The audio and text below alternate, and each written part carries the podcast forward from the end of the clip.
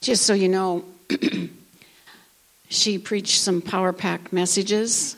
She brought the house down last night. Like, it was crazy. She's the one that should be preaching this morning with the authority and power with which she preached last night. It was so good. So, your prayers were effective. And I actually saw women weeping before the Lord, crying out, giving their hearts, giving their lives in a fresh new way. And Angela and I and Rebecca got the opportunity to prophetically pray over different ones. And it was just such a it was a gift. It was a beautiful moment and I'm thankful. And so God is good.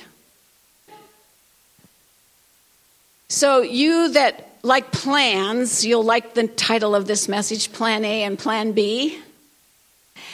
And um, I've been working on this message for a number of months. And so it has shifted and changed so much you wouldn't even recognize it from where it started. and this morning I humbly come before you and I, I want to share with you what's on my heart, what I believe God has put on my heart. And there, you and I, we are believing for a move of God. Like we are believing for God to move in our nation.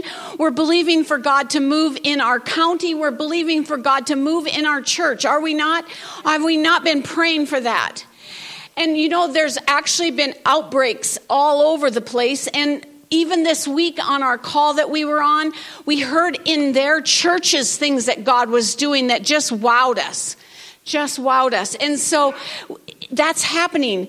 And um, all of us, we're looking for that more. We're looking for what God is doing on the earth. We're, we're wanting to participate with Him. We're wanting His presence to flood this place like never before. We want to encounter Him and be so full of Him.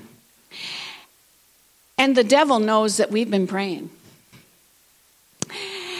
that we've been preparing our hearts, and that we've been pressing in for the more of God and he wants to stop it.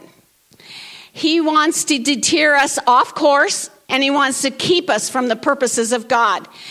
And he has a plan A and a plan B. And I'm here this morning to warn you about them, that you can know the plans of the enemy. So, um, if you personally received information about a violent attack that was going to happen in Walworth County, what would you do? You would do everything in your power to stop it from happening, wouldn't you? Wouldn't you do that? And so I just want you to understand the devious ways the enemy works to stop what he wants to do, God wants to do on the earth, what he tries, his tricks and his craftiness.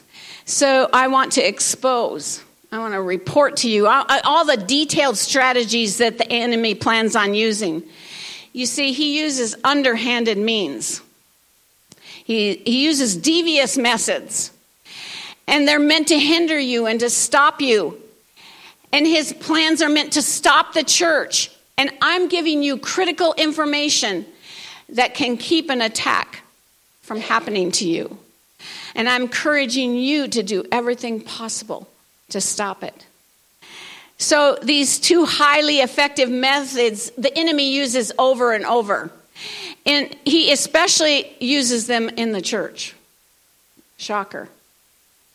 The enemy working in the church. Doesn't that shock you? Well, he does. And we as a church, we need to wake up and we need to be aware of his tactics and stop him in his tracks. You know what? It's interesting. There's nothing new in his methods. Nothing new. In fact, they're as old as dirt. His methods are. But we forget how actually sneaky, underhanded, sly, and devious he is. And just for your information, he doesn't come to you with a red suit and horns. No, he comes transformed as an angel of light. That makes it a little bit more challenging to recognize, right? An angel of light. And think about what does an angel of light look like? maybe like God.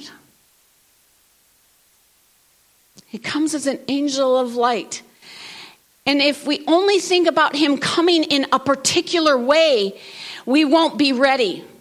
So let's start with the information we possess in the Word of God about the enemy. You need to know his MO, the names he goes by, uh, maybe what he looks like, and even you need to understand what his boundaries are. He goes by so many names, it's ridiculous. So he goes by Lucifer, Satan, the devil. That word actually means slanderer, by the way. I didn't know if you knew that. Thief, father of lies, evil one, adversary, dragon, serpent, accuser of the brethren. Whoa, tempter, angel of light, ruler of this world, prince of the power of the air, Beelzebub, the God of this age, and the list goes on. And it's interesting that he's very skilled and he uses his names actually sometimes describe the things that he does. And Jesus gives us a very telling piece of information about him, and it's always used in his methods. And it's found in John 8 44. And it says this I'm starting kind of in the middle of the verse. It says, He was a murderer from the beginning. He has always hated the truth because there is no truth in him. You need to understand that. There is no truth in him. And when he lies, it's consistent with his character, for he is a liar and the father of lies. That's who we're facing. That's the one that wants to keep the move of God from happening in our midst. That's the one that comes into your life to seek to steal, kill, and destroy. It's him. And Jesus actually told us that about him, that he does come. What? To steal, to kill, and to destroy. And Peter tells us that he walks around like a roaring lion looking for somebody to devour. And James tells us that if we resist him, he'll run from us. Some interesting things about him. I would also remind you that um, Mike preached a few weeks ago on Colossians. This message was supposed to follow that, and wonderfully, Dave stepped in for me after my dad died. And um, so he preached on Colossians, and he told us, he, he, he prepared us for the way that the enemy works. And he in Colossians 2 13 to 15, this is what it says. And you, being dead in your trespasses, and the uncircumcision of your flesh. He has made alive together with him, having forgiven you all trespasses. You have to keep that in your mind. He always is ready to forgive. Then this, he wiped out the handwriting of requirements that was against us, which were contrary to us everything the enemy wants to throw in my face about the terrible things I did as a kid and as a teenager and as a young adult, he likes to wave them in my face. But this scripture actually says that he took them, he took them all. And he nailed them to the cross. All your past, all those things that he did, he dealt with on your behalf. It's taken out of the way. And then this, verse 15, listen to this. You have to believe this. If you don't believe anything else this morning, believe this. Having disarmed principalities and powers, he made a public spectacle of them, triumphing over them. He defeated the enemy. He defeated him. He defeated him. But there's another truth that you need to hold close when you're thinking about this plan A that he has. And that is found in Genesis 22 17. And it's such a powerful truth that it's kind of slipped in there in Genesis and we just slide over it and we miss it. And it says, God speaking to Abraham, and he said, Blessing, I will bless you. And we, we heard that, we sing that. Multiplying, I multiply your descendants as the stars of the heaven and as the sand which is on the seashore. And then listen to this truth. This is you. Are you a descendant of Abraham? Okay, this is you. And your descendants shall possess the gate of their enemy. Oh, it doesn't say enemy, it says enemies. It, that just think about a gate. You you possess the gate. You can keep it closed or you can open it. You gets to choose. You possess the gate of your enemy. So, when we become aware of the enemy's strategies, we easily recognize the way he works and we can see how he stirs up trouble, how he shifts our attention and how he distracts and tries to create fear in us. Let me get real personal here. So I'm going to Mount Zion's retreat where Becca's going to speak. That's intimidating to me. Don't know why, it just is. A lot of fear. And um, I went before the Lord and I was like, God, I don't want the enemy to win in my life. I don't want him to have victory over me. I don't want him to rule what I can and cannot do. And so I lay this down and I asked you to be what I need to do what I'm going to do here. And I went in there and I sat in the meetings and then I got opportunity after opportunity to minister because God had a purpose for me in going. He had a plan for me and it was this close to me not going. It would have been really easy to back out. And yet God had something, and this is the way He works. He wants to rob you of the destiny that God's spoken over you. He wants to hold you back from moving into where you're supposed to move in. And the way He does this is through Plan A, which I'm going to share with you. Yeah. So when we fully understand the methods of the enemy, it's really easy to say, not today, devil. Not today. I'm not doing it today. I'm taking no part of that. And that needs to be where we stand and what we do.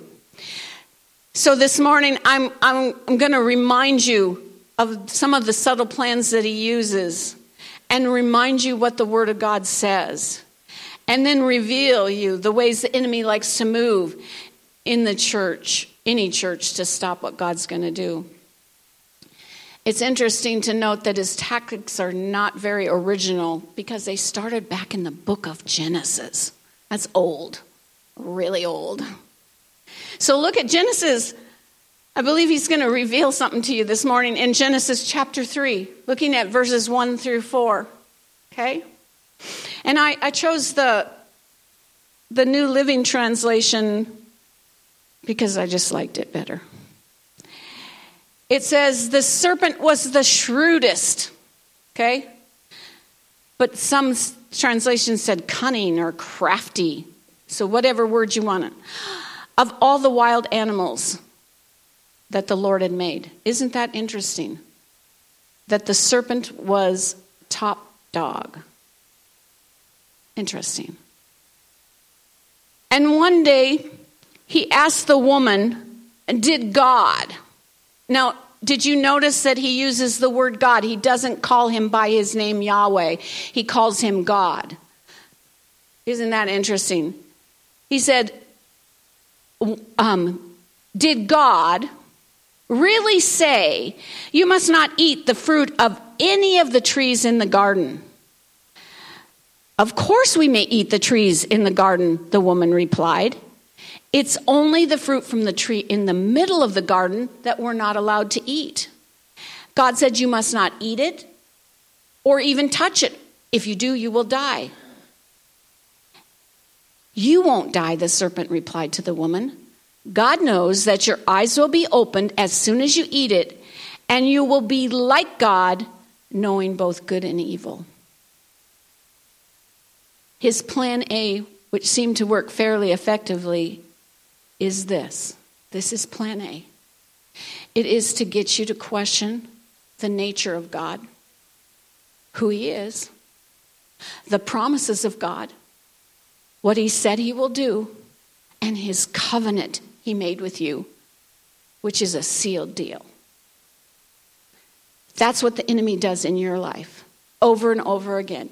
He wants you to question the very character of God. And he wants you to not believe that he is faithful to his word. And he tries it over and over again. Can you see that happening in this story in Genesis? Here he challenges Eve with half truths until she begins to see her creator and friend through a different set of lenses. The enemy suggests that God was withholding things from Eve. There, he's keeping you from what's really good for you. He's stingy and he doesn't want you to have it. Yeah. The enemy suggests that God is withholding the things that would make Eve better, smarter, and more powerful. And the serpent caused her to actually question the goodness of God.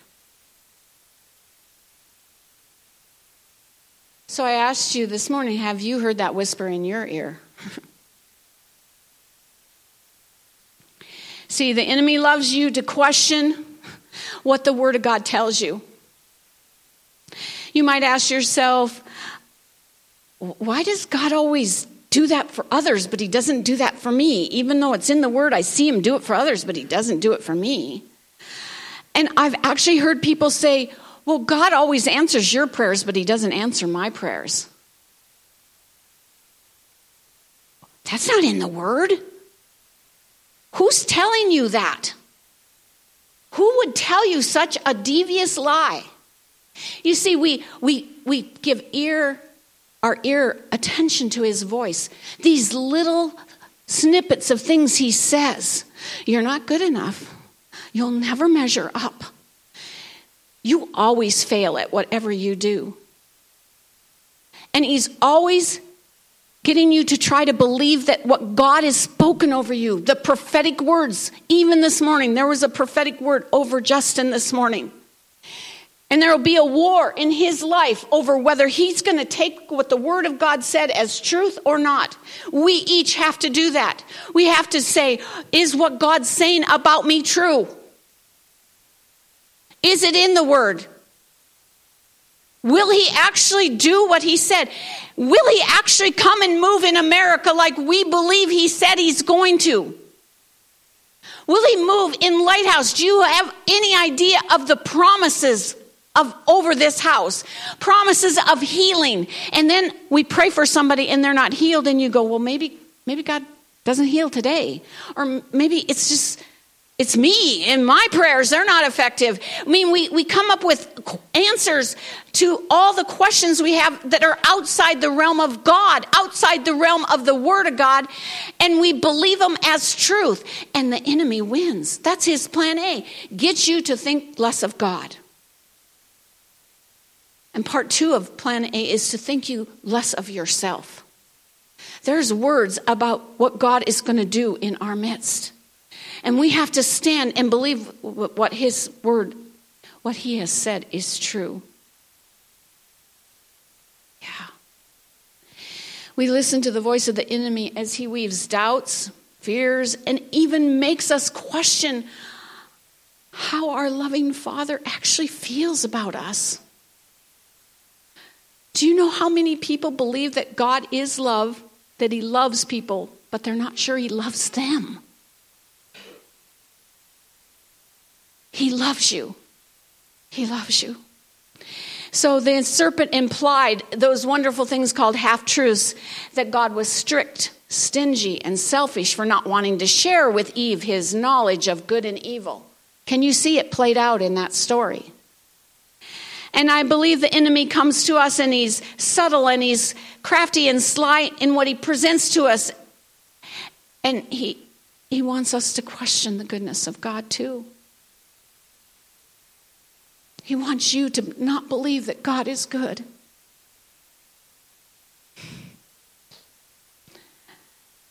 He wants you to question whether God will do what He says in your life.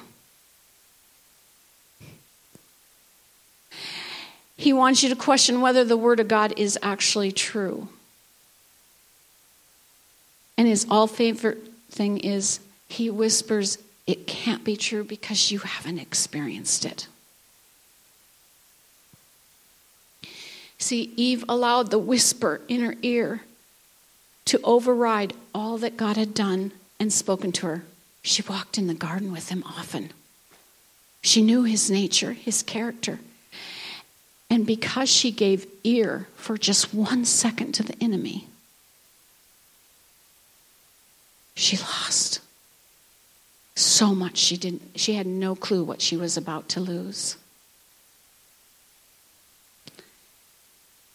He made her turn from the very instruction of God for her life, all because she listened to the serpent's words. And Eve made a devastating mistake in that moment of decision. She decided that she knew what was best for her life more than God knew what was for her life.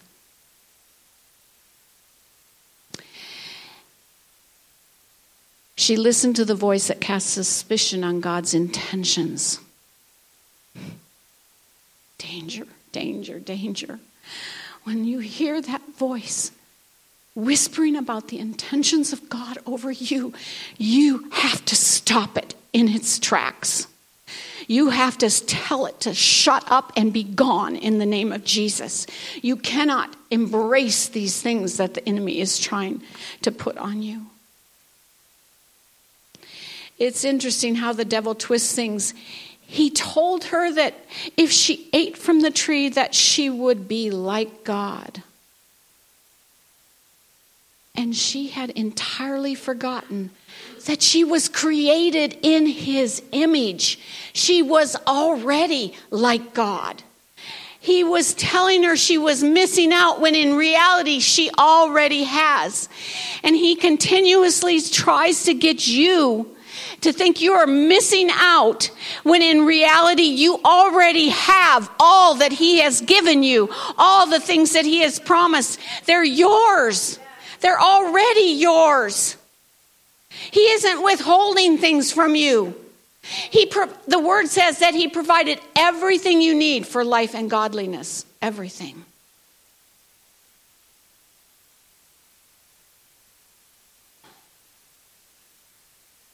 We make such a huge mistake when we entertain. I am so guilty. Church, I- I'm working on this, and I pray that you're working on this make a mistake when we entertain and rehearse and dwell on the lies that the enemy tries to take us out with about who we are. You are who God says you are. You are not who the enemy is going to tell you you are. He uses half truths so that it goes in and it turns inside of us and brings this hurt and pain within us. And we listen to it, and then pretty soon we're like, oh, it really is true. I do do that all the time. And I, oh my, it, it never does happen the way I think it's supposed to happen. And, and we embrace it and we coddle it and we hold it close to us. And all the time, God's been saying to us, hey, I provided everything you need. And I want to be everything to you. And I want you to know me as the provider of everything that you need. The Word of God reveals the heart of the Father for you. If you're not in the Word, you don't know what it's saying about you.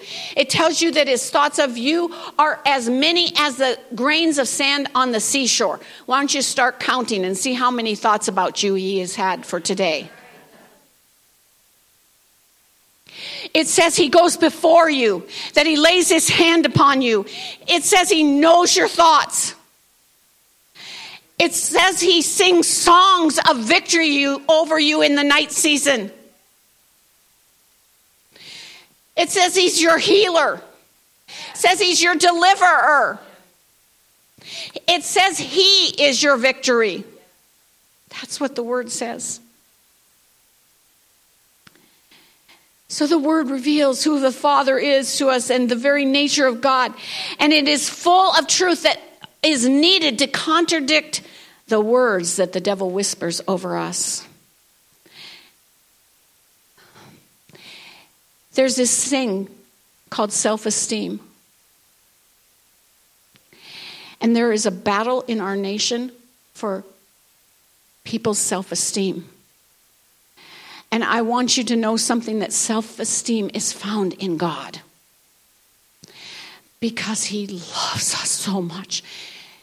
If you could hear His words over you, how he finds you so incredibly beautiful, how he sees the talent within you, how he just cheers you on and loves how you smile and how you do things this way that's different from everybody else. That's Papa God. That's what the word tells us. It's almost embarrassing when he speaks his love over us because it's so intimate and it's so pure and it's so to the very heart of our being. And we want to find self esteem in our clothing. We want to find self esteem because somebody else likes us. We find find self esteem from the world. We, we want to measure up. We're trying to measure up, but we're making the measure wrong because we're listening to the voice of the enemy rather than to the voice of the Father. And He's a good, good Father. He tells you how He'll make you able to do things, how He created you with great purpose in mind. And the list goes on. Then, then this whisper from the enemy flies across our radar, and we think we, we sink into depression and self pity because of all the things that we're not. And the enemy loves to, de- to destroy the value that God speaks over you. God tells you you can, and the devil tells you you can't. God says you're highly valued, and the enemy says no one loves you or cares two hoots about you or what's happening in your life. The enemy whispers lie after lie that makes you turn from the one who actually has the answers to the, from the one that will actually deliver you.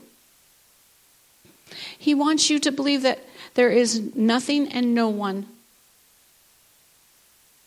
and no love for you that will make you succeed in life. And we buy it quickly. We buy it so quickly. We join Eve in questioning the very nature of God, the Father, and all the incredible promises and the covenant He made with us all because of a liar and his tactics. You see, those words that we entertain and we think about, they work through.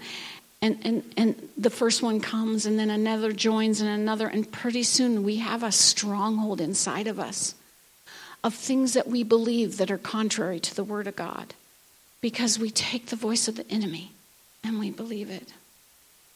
Think how long words people speak over you, how long they can bring torture to your heart. Those lies are so spun so craftily, and the enemy strikes below the belt, and we agree with him. You see, the big mistake is in entertaining it. You have to realize that the thought comes, and then what are you going to do with it? Well, the Word of God tells us this is what you do in 2 Corinthians 10 4 and 5. For the weapons of our warfare are not carnal, but they're mighty in God for pulling down strongholds. Casting down arguments and every high thing that exalts itself against the knowledge of God and bringing every thought into captivity to the obedience of Christ. We have to take those thoughts and capture them. We have to cast down. That, that phrase actually means a violent act of throwing it down. We have to recognize ah, this is a lie, and I'm not going to participate in it, and I refuse to have a part of this. It's grabbing hold of the thought and saying, I will not believe the whisper that the devil speaks in my ear. I'm a child of the living God, and His word is the authority in my life. And then we need to replace the lies with actual truth. Our thoughts need to be um, the playground for the Word of God. We need to rehearse what He says so much that when a lie comes, we automatically know it's not true.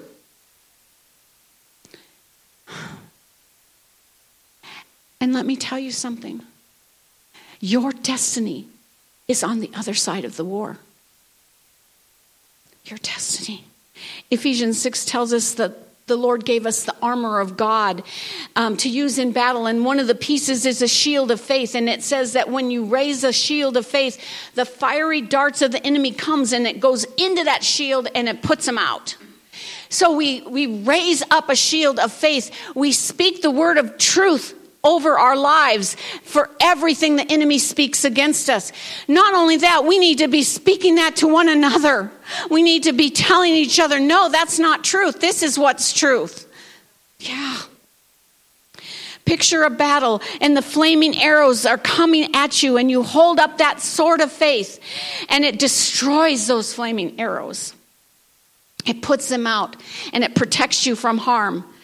That is what faith is believing God over believing the devil. When you take the weapon in your hand in Ephesians 6, there's one. What is it? The one that's in your other hand. It's the sword of the Spirit. It's the sword of the Spirit. And we use it to destroy the enemy when he comes after us with plan A. And so he speaks a lie to us, and we lift up the living word of God the living Word of God. It's alive and powerful and active and able to do stuff in your life. And when you use that Word of God against Him, He's defeated instantly. And so we have to use the Word of God to defeat the enemy. God's Word is the answer to plan A. It's the antidote, the solution, the weapon of war, because this is a war against you and your destiny against this church and its destiny. It replaces the lies with truth. I want you to look at Romans chapter 12, verse 1 and 2. It says this I beseech you, therefore, brethren. Hey, Church of Lighthouse, I beseech you this morning I come after you. I, I plead with you this morning that you present your bodies as a living sacrifice, holy, acceptable to God, which is your reasonable service. And then verse 2, it says this, and do not be conformed to the world, but be transformed transformed. You're going a totally different way. That's the same word that was used when Jesus was on the mountain and he was transformed before the before the disciples. It's the same word. It's only used 3 times. And here it is. He says you'll be transformed by the renewing of your mind that you may prove what is the good and acceptable and perfect will of God. So you take that word and it comes the enemy whispers and you speak the word of truth to him to counter what he says says. You renew your mind, a renewed mind anchors into what God says above other voices. Let God be true and the enemy be a liar. All other voices be a liar. You see, plan A is meant to separate from you from God, and plan A is to keep you from keep you always doubting God and to keep you from your destiny. And plan A is defeated by something called repentance. See, we don't think about believing lies as sinful. We don't think there's any big deal, so I believed a lie. Even I spoke a lie, that's nothing compared to a murder, right? You know, we, we kind of categorize sin. And the Bible says that when we lean into ourselves more than God, it's wrong. When we believe the enemy and we don't believe God, it's sin.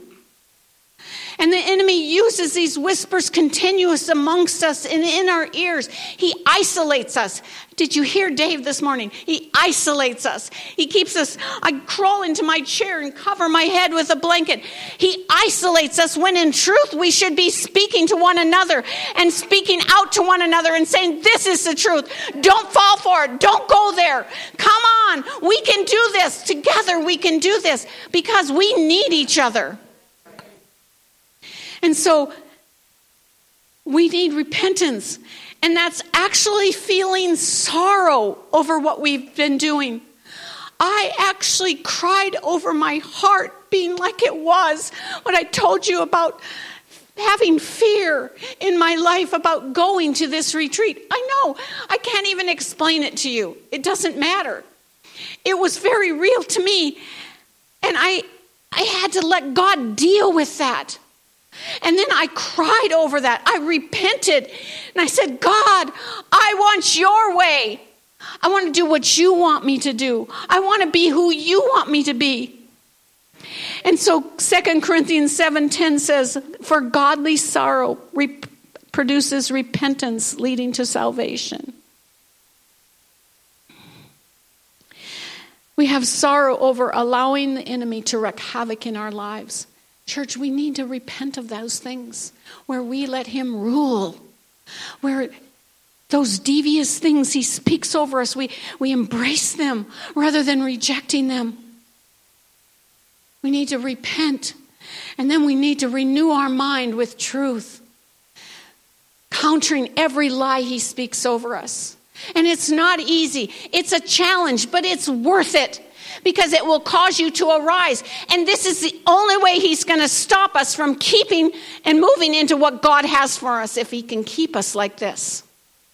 Keep us isolated, keep us hurting, keep us not believing in ourselves, not believing what God has spoken over us. We need to ask God to forgive us for every image of ourselves we carry that is contrary to the word, and that is a lot.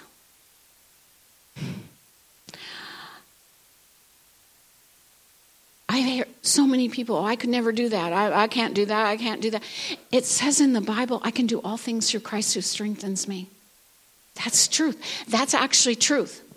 Every time I can't comes to you, you need to quote that verse. I can do all things. All things. You can get up and prophesy because you can do all things.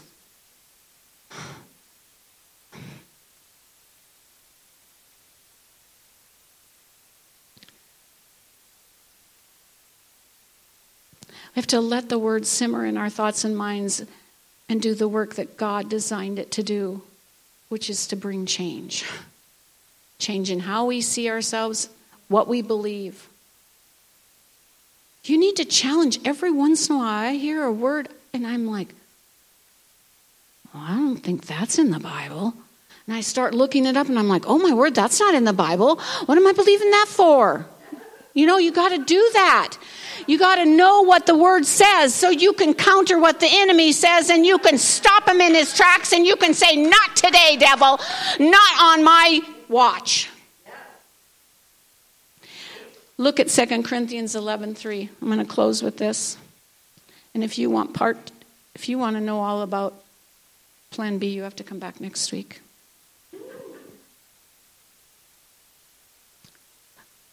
This is an interesting verse, 2 Corinthians 11:3. Paul's saying, I fear that somehow your pure and undivided devotion to Christ will be corrupted.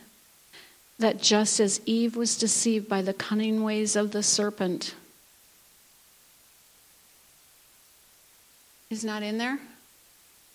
You missed it. I don't have the rest of it.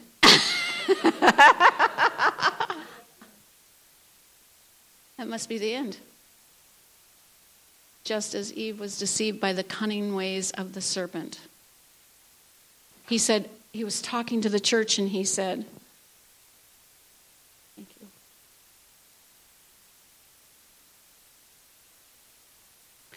I am afraid that as the serpent deceived Eve by his cunning, your thoughts will be led astray from a sincere and pure devotion to Christ.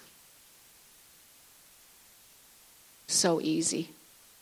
It's so easy, friends. I preach to you as a friend today.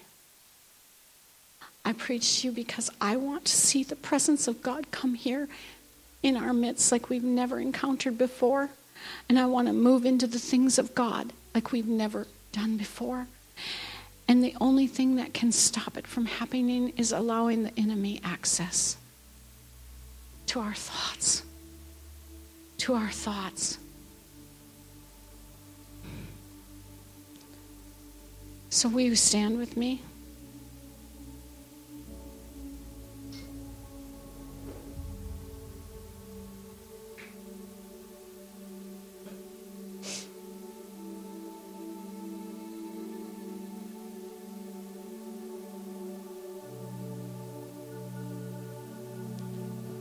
Lord, we as a body come before you and we say we're weary of the enemy's tricks working on us. And we ask you, Papa God, to forgive us for all the times and all the places that we believe the enemy's whispered voice over that of you, Papa God. God, we confess we confess that we don't always believe the word.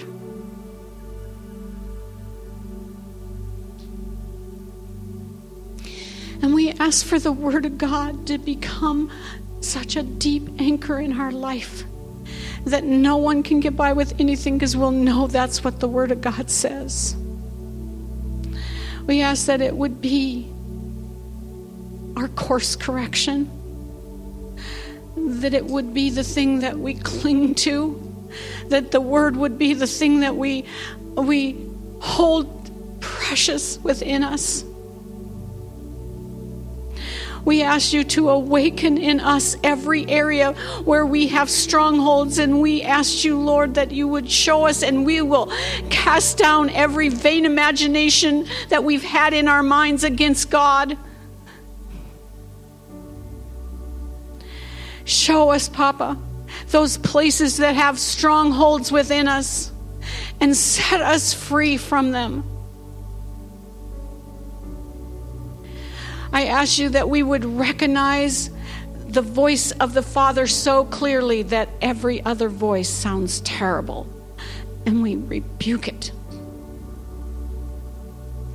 Father God, Papa, I'm asking you to be a papa to these people today, that you take them in your arms, that you tell them how much you love them, that you speak hope and life and beauty over them. I'm asking that we as a church would become an army of those who believe God. That we will be a people that will stand for the truth, that we will not be deceived as Eve was deceived that we will say no to the devil and yes to you. Lord, you're looking for a yes from us this morning. You're looking for us to say yes. We will defeat the enemy through the Word of God. Every tactic we renounce. God, I believe that you want to use us to heal our neighborhoods. And we need to be well to be able to heal others. So I'm asking you to bring healing to our lives. Just move in us, Holy Spirit, like you do. Only you can do that. And we give you our hearts again this morning. And we say, God, possess it all. Every cupboard, every doorway, every pathway, every part of us, God. And I thank you for who you are. And we praise your holy and righteous and wonderful name. In Jesus' name, amen. So I have these cards here for you. Mike created them for us. They're not original to us but they speak about who you are. So if you don't know the truth, if you don't know the word, these are the things the word says about you. So you can pick up this card and say, wait a minute, this is what it says I am. I'm making it easy for you this morning. And so I'm going to put them up here so anybody that wants them can come and get one. Thank you, Lord. Thank you, Lord. God, you are so good. It doesn't matter who we are. God is continuously drawing us upward, continuously moving us, and it's such a beautiful thing that He's doing.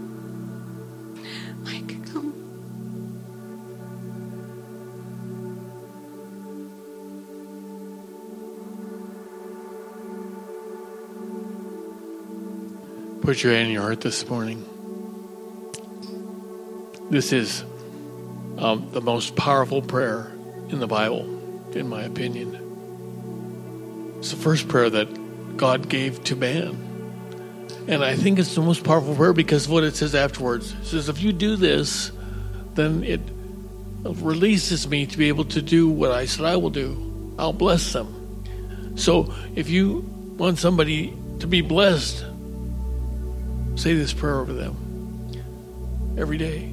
God's tar- God draws a target on their heart and He will pour out blessing. Amen. So the Lord bless you and keep you. The Lord make His face shine upon you. The Lord be gracious unto you. Lift up His countenance upon you and give you peace. In Jesus' name, amen.